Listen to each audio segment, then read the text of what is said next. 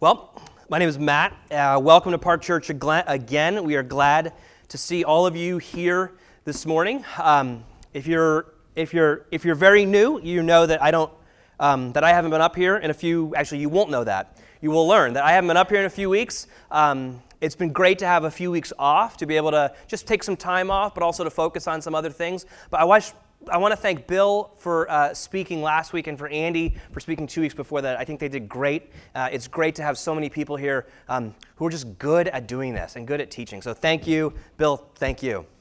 Um, I was able to take a little bit of time off last week. My wife Amanda and I we went to Brooklyn for the night. This was part of uh, a Christmas gift to me was a night over in Brooklyn, which I realized to people who like don't know doesn't sound like a good gift. Because who wants to go to Brooklyn? But there is a number of um, establishments in Brooklyn that I just love. And so it was just uh, food and drink and Brooklyn, and it was wonderful. If you're anything like me, though, when you go somewhere, you like to know what you're getting into. I love reviews. So when I'm buying a product, I want to review. I, I, I want to read about it on Amazon, right? If I'm going to a restaurant, Yelp, um, hotel, TripAdvisor. So we were going to stay at the Hilton in the middle of Brooklyn. And so I wanted to do a little bit of research into uh, what this hotel was all about and what it was like. And so I read some reviews, and I want to share with you some of what I think are the highlights of these reviews. Um, this is all from TripAdvisor. Hotel location's great. Was hopping. This would be our go to hotel in Brooklyn. She means hoping. Just spent three nights there, and the bed in the room was too soft, uncomfortable. Okay. Uh, next one common areas are small the restaurant, breakfast, is understaffed. The room, upgrade, provided no obvious benefits, and the room decor is outdated and just not appealing. And that includes the hall carpet, which is a repeating pattern of a frayed rope, which is an odd message. it's a nautical theme, so it's like a frayed rope. It is an odd message. Um, a lady with a ponytail approached the table with such a cold and not a pleasant demeanor. Asked if I want coffee. No hello, no smile. Brought the coffee as though she was doing me a favor. um, I love this line, ends with an exclamation point poor quality linens. Location good, but there was construction, so hard for Uber drivers to find the entrance. It's important. Again, will not stay there because of that. Um, this next one, please see attached, which I don't have attached, but it was a picture of a bug. It said, go to this Hilton Brooklyn only if you want bed bugs. And then to be ignored for 30 minutes and two phone calls when you report it, and not even receive an apology for your experience when you check out of the front desk, burning my clothes when I go home. um, it does not have bed bugs. It's a really nice hotel, and it's pretty brand new. This is my favorite line uh, of any review I think I've ever read. The cost of this hotel does not justify the nonsense I am dealing with. I love it. It doesn't justify the nonsense. Um, I like I like to read these reviews because I mean, for one hand, you know, like on one hand, it gives you a good window into what the experience will be like, but I also like to see what other people think is important.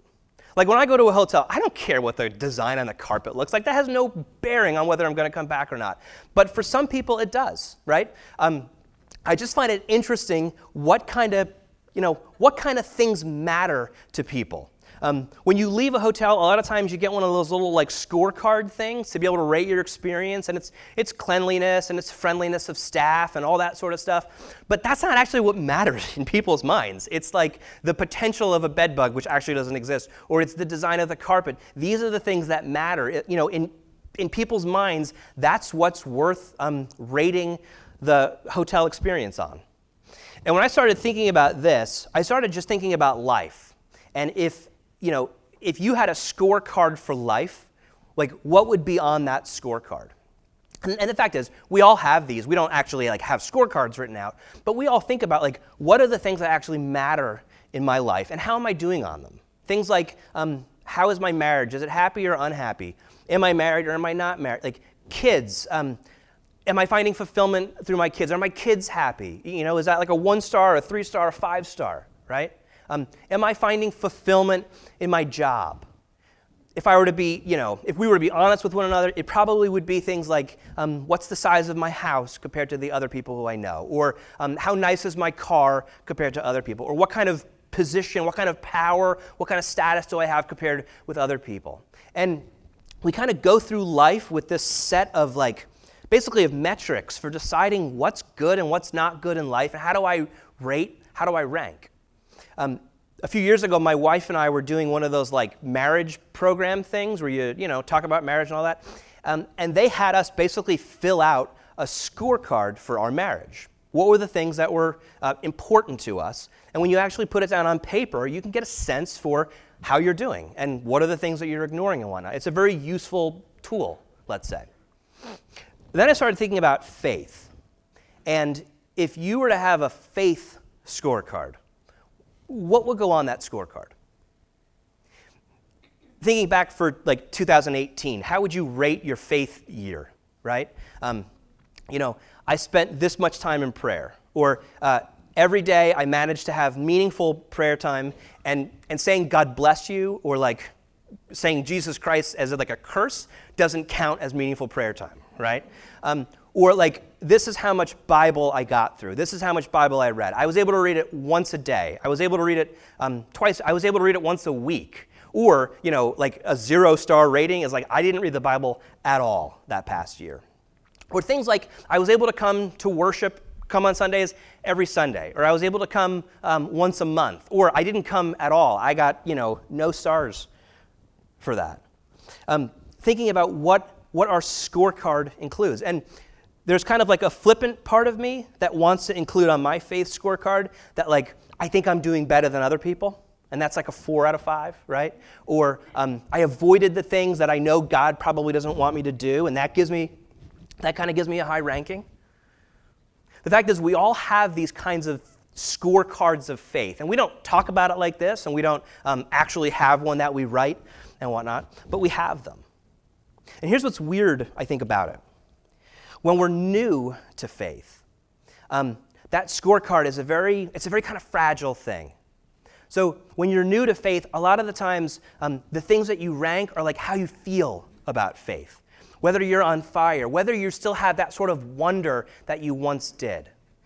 And as time goes on, if you lose it, um, does your faith go away because you just don't have that anymore? Or when you're new to faith, a lot of times your scorecard um, is just based on what you imagine God wants you to do and it's kind of ambiguous, and you're not quite sure what it is that God wants. A lot of times when you're new to faith, you don't actually think about evaluating your faith. And so what happens is months go by or years go by, and then all of a sudden you don't feel the way that you once did. You're not on fire like you once were, and you wonder why. Um, you don't really know what you're shooting for, what you're aiming for. And so you think, you know, years later, when you take out your scorecard, um, you're getting all zero stars, right? Or what happens when you're not new to faith, but when you're old to faith, when you've been around for a while, is our scorecards can become quite cumbersome. They can become um, layer after layer of things that we're supposed to do and are not doing, or things we think we should be doing or we're not doing, or they become very particular. They become so colored by a past experience. For instance, um, maybe you were part of a church that like hammered on the rules or you were part of a family that just hammered on rules. It was rules, rules, rules.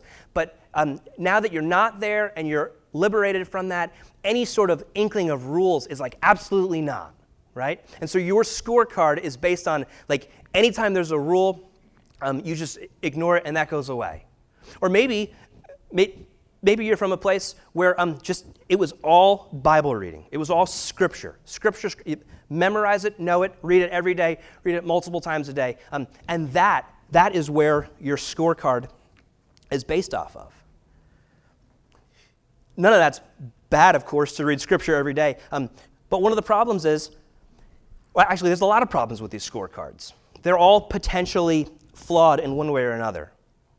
In a lot of ways, um, they become complicated, they become self defeating, they become contradictory sometimes. Like, like one metric works against another metric. A lot of times they do nothing but discourage us, they defeat us, they disparage our faith. And then sometimes these scorecards, and this is probably the worst, sometimes these scorecards um, make us aim just for the wrong thing.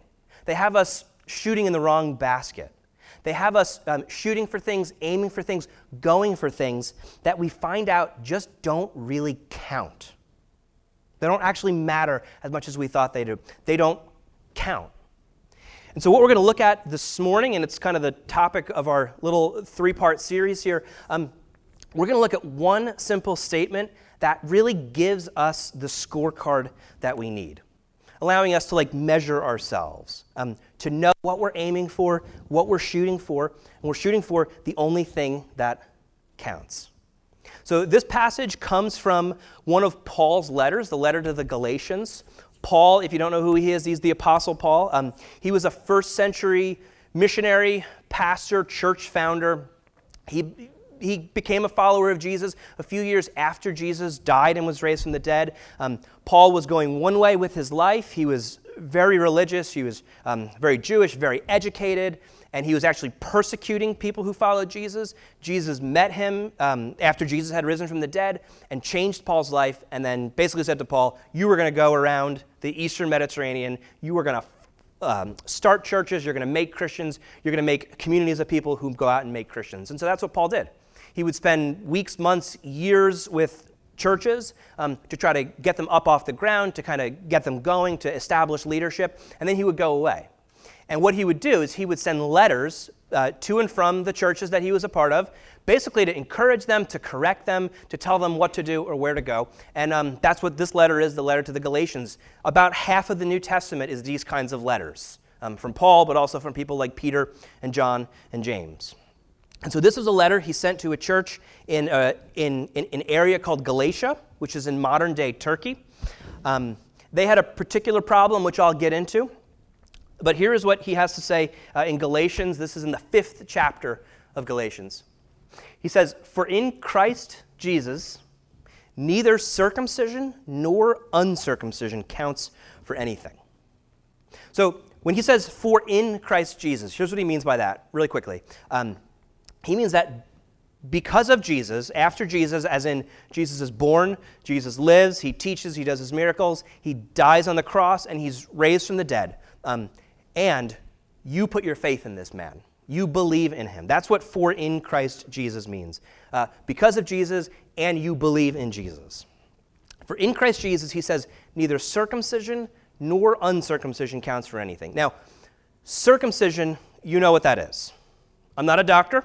So I don't need to go into the actual mechanics of it, but you basically know what that is. Um, in those days, circumcision was, was really uh, one of the most important thing Jewish boys did at that time. It was something that um, all of the men did when they were young. Uh, they didn't do it when they were older unless you were a convert, which was a much more painful experience than um, our conversion these days. Uh, that was a joke. Um, in those days, though, they did this really for like two reasons out of the same reason. Um, to show that they were a part of God's people, to show that they were Jewish, to show that they were kind of on God's side, um, but also in order to like make themselves right with God. In order to like make themselves um, have have the thing that made it so that God could welcome them, so that so that they were a part of God's people. If if you were a Jewish boy and you weren't circumcised, um, you were going to be excluded. That wasn't, that wasn't the way things could go. And they had other rules like that, not just circumcision. They had things like food laws, like um, eating kosher, not eating pigs, and things like that. They had rules like um, Sabbath, right? Like the Jewish people worked six days a week, and on the seventh they didn't work, and they devoted that time to God. These were all outward signs that you were a part of God's people, but these were also things that you did to ensure your place um, with God. What Paul is saying here is that without Jesus, before Jesus, those things counted. Those things meant something. But now, Paul is saying here, after Jesus, because of Jesus, they don't count for anything. Those aren't the things that work any longer. Those aren't the things that show you're in God's people. Um, and this was a huge issue in the Galatians church. And here's why. When Paul came to the Galatians, he, he told them those things don't count anymore, and here's, here's the only thing that actually matters when it comes to this it's Jesus. You don't do anything to make yourself in. You don't do anything to make yourself acceptable. You don't do anything to make God love you. Um, the only thing that matters there is, is God, what God does. And the Galatians believe that, and they, and they went forward with it. Paul left. Other, other people, other teachers came in and started preaching a different message, a, a different gospel. And part of that message was to say, yes, Jesus matters. Yes, that's important, but you also have to do circumcision. You also have to do the food laws. You also have to do Sabbath. You also have to do things like that. It's not just Jesus any longer in, this, in these false teachers' minds, it's Jesus and these things. What this is about, when it comes down to it, is what's on the Galatians scorecard. What's on that scorecard for these Galatians? For Paul, it was Jesus. For these teachers, it was um, Jesus and circumcision, and food laws, and Sabbath. It was, it was basically about um, the things that you can do to make yourself right with God. The things that you can do to get yourself on God's team, in God's family. And to all of these things, Paul is saying, absolutely not. And I wonder when you imagine what's on your faith scorecard, are there things like that on your scorecard? Things that you know you have to do in order to make yourself okay with God, in order to make yourself on God's team. Things like this. Um, if I avoid doing this one thing, then I, then I know that God will love me. If I keep doing that thing, God can't possibly forgive me. It's that one thing that matters, that one thing that counts.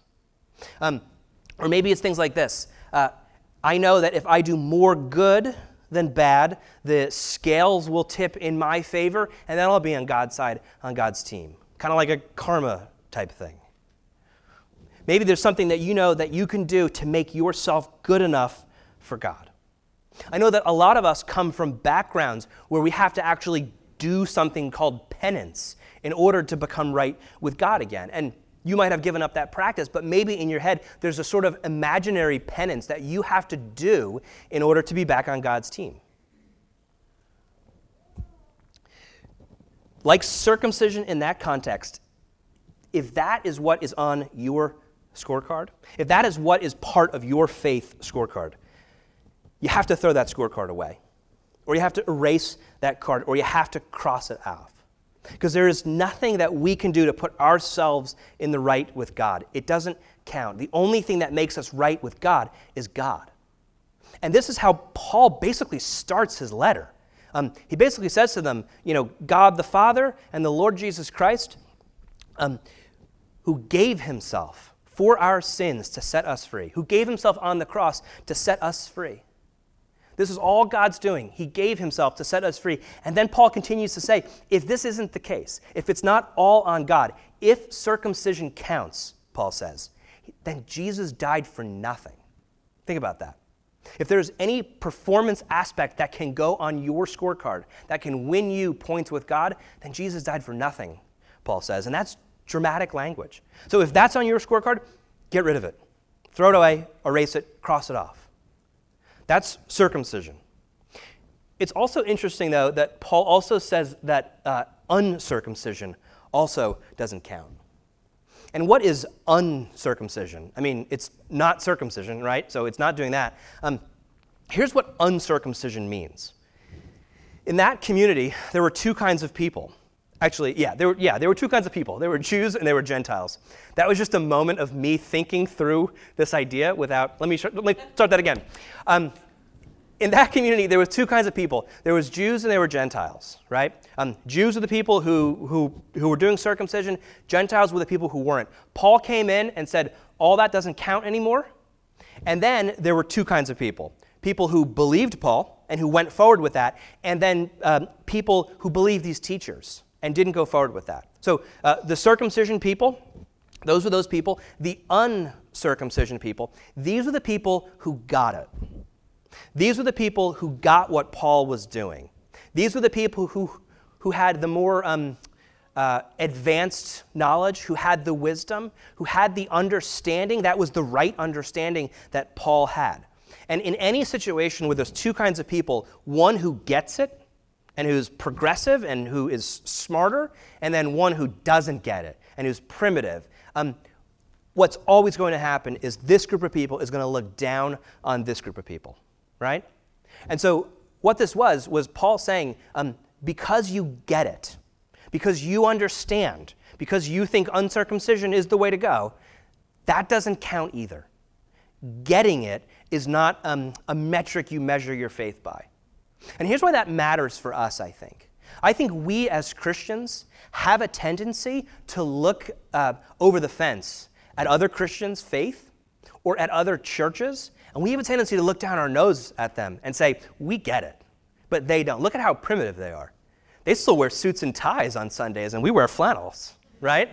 Um, that's kind of silly, but like it's actually the way things work. Like we have a tendency to look down on people um, who are more conservative than we are because we've progressed. Or we have a tendency to look down at people who are more progressive than we are because we're more conservative, because we're, you know, because we get it. Um, neither of those two things are necessarily bad, and there's probably um, right and wrong in there. But that, as a marker of faith, as a measurement of faith, it just, it just doesn't count. Um, we get it, or I get it, and he doesn't get it, they don't get it. That's never something that we should rate ourselves on. Because it doesn't count, it doesn't matter. It means nothing, as Paul says. And so, what does mean something? What does count, to use Paul's word? Um, and here's what counts the only thing that counts, Paul says, is faith working through love. It's not what you can do for yourself to make yourself right, that's circumcision.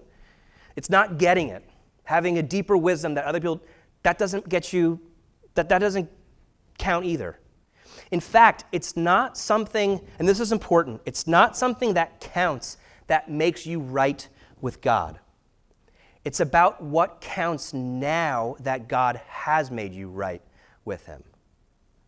I'll say that again. It's not about something that counts to make you right with God. It's about what counts now that, you, that, that God has made you right with Him what Paul calls faith working through love. Not to get you in, but because you're in, because of what God has done for you. Now, what matters? And here's what's surprising about what Paul has to say. We might expect him to say, one of the things that counts. Or we might expect him to say, here's a super important thing. Or maybe even the most important thing um, the thing that counts the most. But he doesn't say that. He says the only thing that counts is faith working through love. And here's why I bring that up. Because um, if this is on our scorecard, um, amongst other things, we will neglect this one because it's the hardest one to actually do. Um, we will find a way to do other things and not do this. Paul leaves us no room for that. This is truly the only thing that counts faith working through love. And so I want to pick that apart a little bit here. When Paul says faith, um, it's not, and we've talked about this in the past, it's not um, a mental assent or agreement with a certain set of propositions um, that you have to believe are true. This is not an inventory of doctrinal beliefs. It's also not um, a subjective mental attitude. It's not something that you can convince yourself of or trick yourself uh, into thinking. It's not believing the right things or, or making yourself believe the right thing or pretending you believe the right things. What faith is, when Paul talks about faith, it is trust in God through a relationship with God that's lived out in real life. That's what faith is. It's um, entrusting yourself into God's hands into God's purposes, into God's direction for you through a relationship with Him as that's lived out in real life, as your life looks different because of faith. That's what, that's what faith is.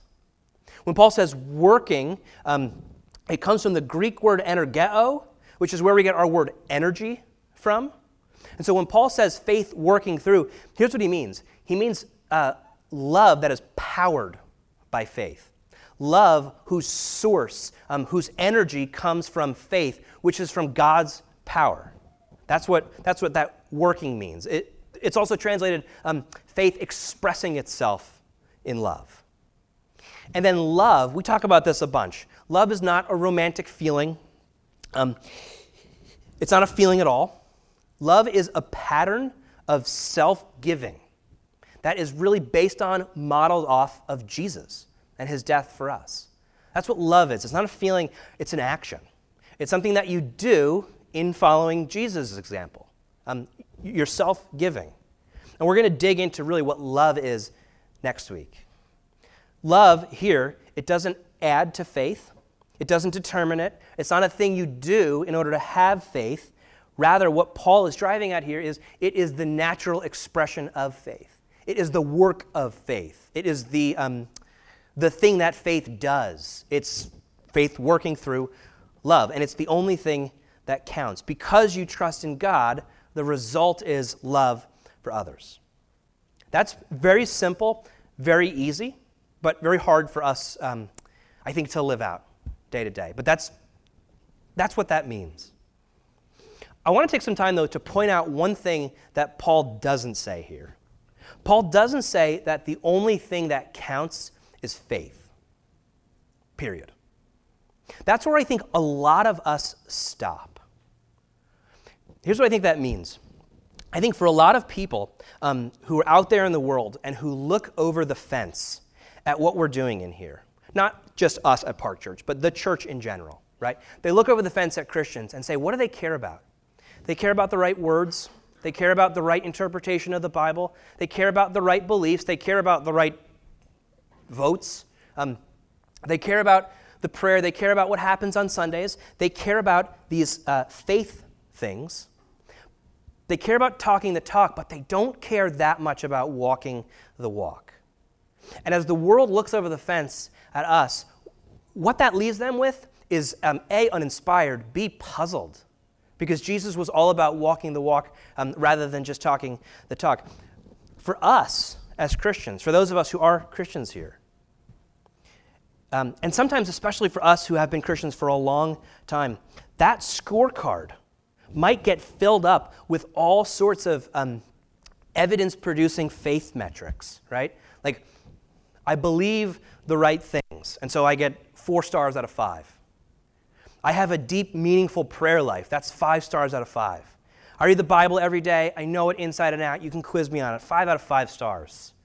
I worship uh, every day, twice on Sundays, heart open, eyes closed, hands lifted, loud singing. Five stars. Listen, all of those things are really good things, really good things, but they don't count. It's faith working through love that counts, and you need those things for faith. But those aren't the things that belong on your scorecard. Those aren't the metrics by which you measure your faith. It is possible for us to be doing all of the prayers, to be reading all of the Bible, to be worshiping all of the worship, and still to be getting it all wrong, to be missing the mark completely. And if you think I'm wrong about this, um, let me introduce you to a man named Amos. Amos was an Old Testament prophet. The prophets basically spoke for God. There was a time where Amos was prophesying, and um, God God looked at his people, Israel. He looked at them, he looked at their singing, he looked at their offerings, he looked at what they were doing, he looked at their worship services, the way they used scripture. He looked at them and he said to them, I hate it. I hate what you're doing. Can you imagine in your quiet time or uh, in your Bible reading or on Sunday morning, God looking at us right now and saying, What you guys are doing, I hate it. I hate this. That's exactly right. Listen to what God says through Amos. He said, I hate, I despise your festivals. I take no delight in your solemn assemblies. That's boring worship. Even though you offer me your burnt offerings and your grain offerings, I will not accept them. Uh, and the offerings of well being of your fatted animals, I will not look upon them. Take away from me the noise of your songs. I will not listen to the melody of your harps. Can you imagine God saying that to the band after they sit down? Not going to listen to that anymore. Why does God hate their worship so much? The next line, but let justice roll down like waters, and righteousness like an ever flowing stream. You might, um, you might recognize that passage from Martin Luther King Jr.'s uh, letter from a Birmingham jail, right? The situation in the South, in the nation, um, was the white Christians were talking the talk, but they were not walking the walk. They were not loving um, their neighbors. Um, Amos will go on to say, neglecting justice. Here's what it looks like trampling the needy, bringing ruin to the poor. It was all of the faith in the world, but not the love to go with it. And if you don't believe Amos because you never heard of him, you've heard of Isaiah. You open the book of Isaiah, the very first chapter, he says, God says the same thing through Isaiah. He says, Your offerings, your incense, worthless, an abomination. God says, My soul, God's soul, hates your festivals. I'm tired of them. Listen to what um, Isaiah says from God. When you stretch out your hands, either in worship or in offering sacrifices, I will hide my eyes from you. Even though you make many prayers, I will not listen.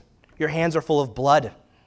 Wash yourself, make yourself clean. Remove the evil of your doings from before my eyes. Cease to do evil. And then here's, here's how learn to do good. Seek justice, rescue the oppressed, defend the orphan, plead for the widow. What God was saying to his people is you've got the faith part right, but in getting the faith part right, you've gotten the love part wrong, which means you have gotten the faith part completely wrong. It is worthless and abomination, and I hate it. And if you think that's harsh, it is harsh. If you want to dismiss that because it's just Old Testament prophets saying Old Testament prophety things, um, this isn't the only place that Paul gives this exact idea. You all know the very famous passage from 1 Corinthians um, because you had it read at your wedding or you've been to a wedding where you've had it read, right? Love is patient, love is kind, love is not envious, boastful, arrogant, and rude. Wonderful, sparkling, shining definition of what love is all about. But do you remember what's before that and what's after it? Paul says, Look, guys, if I speak in tongues of mortals or of angels. And by that he means if I pray all the prayers, if I have the language that God can hear and say all the things, but if I don't love, I am like a noisy gong or a clanging cymbal. Think about what a noisy gong or a clanging cymbal do in the context of music. It just makes it worthless. It ruins everything. He says, if I have prophetic powers, if I get it, if I understand all the mysteries and have all the knowledge, he says, even if I have faith to move mountains, but don't have love, do you remember what he says? I am nothing. Without love, faith, the faith to move mountains is nothing. All the prayers, all the knowledge, the spiritual skills, the gold stars we accumulate for Bible quizzes, Paul says in 1 Corinthians 13, it's all going to go away. It doesn't count, it doesn't last. The only thing that counts is love. Those things matter. Those things count, and they matter and count a lot, as long as, if and only if, they result in love, in concrete, self giving love for others. That, very simply, is what goes on your scorecard of faith. What I'm getting at with all of this is what I'll call the difference between vertical and horizontal faith. Vertical faith is all of the stuff between me and God the prayer, the Bible reading, um, the deeper knowledge, the beliefs. It's all good and it's all important. The horizontal is what that does for people, the love for others. What we have a tendency to do is fill up our scorecard with all of the vertical at the expense of the horizontal. And what happens then is when we want to go deeper in faith, we do more of the vertical. We do more of the scripture, more of the prayer, more of the worship. But without love for others, we are absolutely missing the point, missing the mark. And if you don't believe Amos and Isaiah and don't believe um, Paul, maybe you'll believe Jesus because he said the same thing, not in these words. He said, um, You want the greatest commandment? And Rich said it in the prayer love God, love your neighbor. They go together. If you're looking to go deeper in faith, you might want to turn towards um, a new rich prayer experience. Not a bad thing. You might want to turn towards um, reading the Bible more differently. And we want that too. We give you the Bible card to have you read it every day. That, that's where you might turn. And those things are important. You might want to turn towards complicated ideas, dense theology, because that's how you can understand God better. And I am all for that. You should see the books on my shelf. But it is important for us to know that there is absolutely nothing deeper than loving where you haven't loved before, in ways that you haven't been stretched yet to love, to give of yourself in ways that you didn't think you could, to follow Jesus in his self giving, self sacrificing, loving ways, in ways that challenge you, that stretch you, that grow you. Doing well on a faith scorecard um, isn't about knowledge, spiritual skills, making yourself right, or getting things right. It's not the vertical in and of itself, it is the continued expression of the vertical through the horizontal. Love for others. It's loving your neighbors, your coworkers, your spouse, people who are disadvantageous for you to love. Loving wherever you find yourself. It's loving where you live. That's why we have it painted um, on the wall out there and we have it on t shirts and coffee mugs, because this is what we want um, things to be about. You going out and loving where you live. Now, this is the part of the message where I would explain uh, in great detail what it actually means for your faith to work with love. I would give you examples. Um, I would tell you a story. I'm not going to do that because starting in February, we're going to do an eight week series on that. And it's called Love Where You Live. And there's an accompanying book that goes along with it that we'll talk about and open up in community groups. And it will basically be eight weeks on how can we love our neighbors differently how can we love our families differently our coworkers our classmates the people who we work with um, because this is the thing that actually counts and so uh, please get into a community group and do that with us this winter um, and get about the only thing that counts so for now here's what i want you to do though i want you to take out your scorecard which you've been sitting on or you've been fiddling with all morning and you haven't known what to do with it looks like this, it looks like that. It's right up there. Um, here's what I want you to do I want you to grab a pen. And in that first box up there, that top box, I want you to write the only thing that counts uh, is um, faith working through love. That's the thing that counts. And then under it, there in the left column, um, you'll see those two gray boxes. Here's what I want you to do with those two I want you to think for the top one, I want you to think about someone who's close to you. Think about someone who's under your roof. Think about um, someone who's a good friend of yours. Um, and write their name on it. Someone who you need to be loving differently because of what you believe about God. And write their name on it. The bottom one, I want you to think about someone who's not so close to you. Um, someone who maybe you work with, a kid who goes to your school with you, someone who's in college with you, um, someone who's in your neighborhood, but you don't really know yet. And here's what I want you to do with this I want you to take this home with you and put it on your fridge or put it on your mirror, um, put it on your dashboard, take a photo of it, and put it on the, put it on the background of your phone. Um, and for the next three weeks, for the length of this series, here's what I want you to do I want you to work on, on, on seeing your faith express itself through love for these two people. And here's the deal last week, if you gave yourself a one star out of five, that's good. This week, shoot for two stars out of five, or shoot for three stars. So that next week, you'll be shooting for four stars. And two weeks from now, you'll be shooting for five stars. And here is the thing that you will find you will find that as you attempt this, you will not have the power within yourself to do it. You will not have the ability to do this of your own. And so, what you will be forced to do is trust in God for it and ask God for it and rely on God for it. So, what you will be forced to do is pray more that you'll be able to love these two people because you want to choose people who aren't easy to love, maybe. Um, what you want to do is you want to seek Scripture differently in order to find out what God is saying to you about and for these two people. When you do this, you will go deeper in faith than anything that I know of. Love God, love your neighbor. This is the only thing that counts.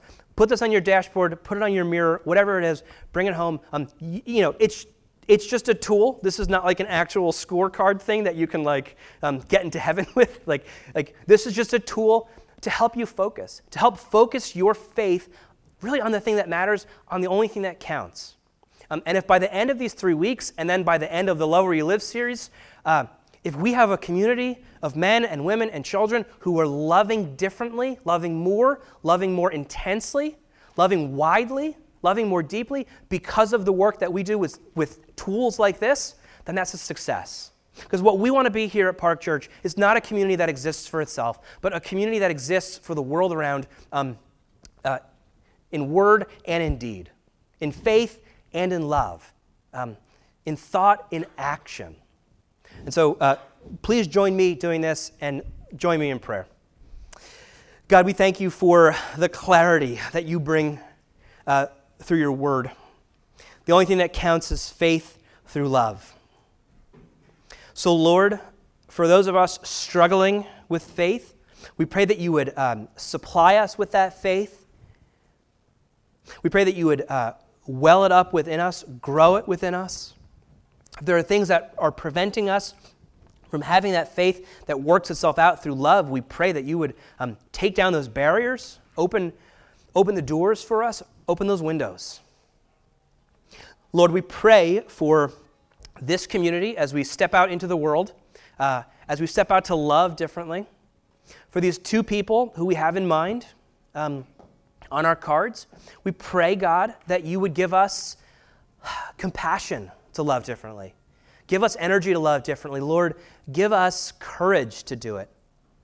If we need humility, give us humility. If there's reconciliation and forgiveness to be had, we pray that you would um, work that in us and through us to make that happen.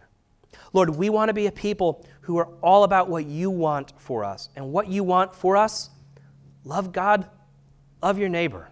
The only thing that counts is faith working through love. And so we pray that you would build this community towards that end as we continue uh, to sing and praise you now. In the name of Jesus, we pray. Amen.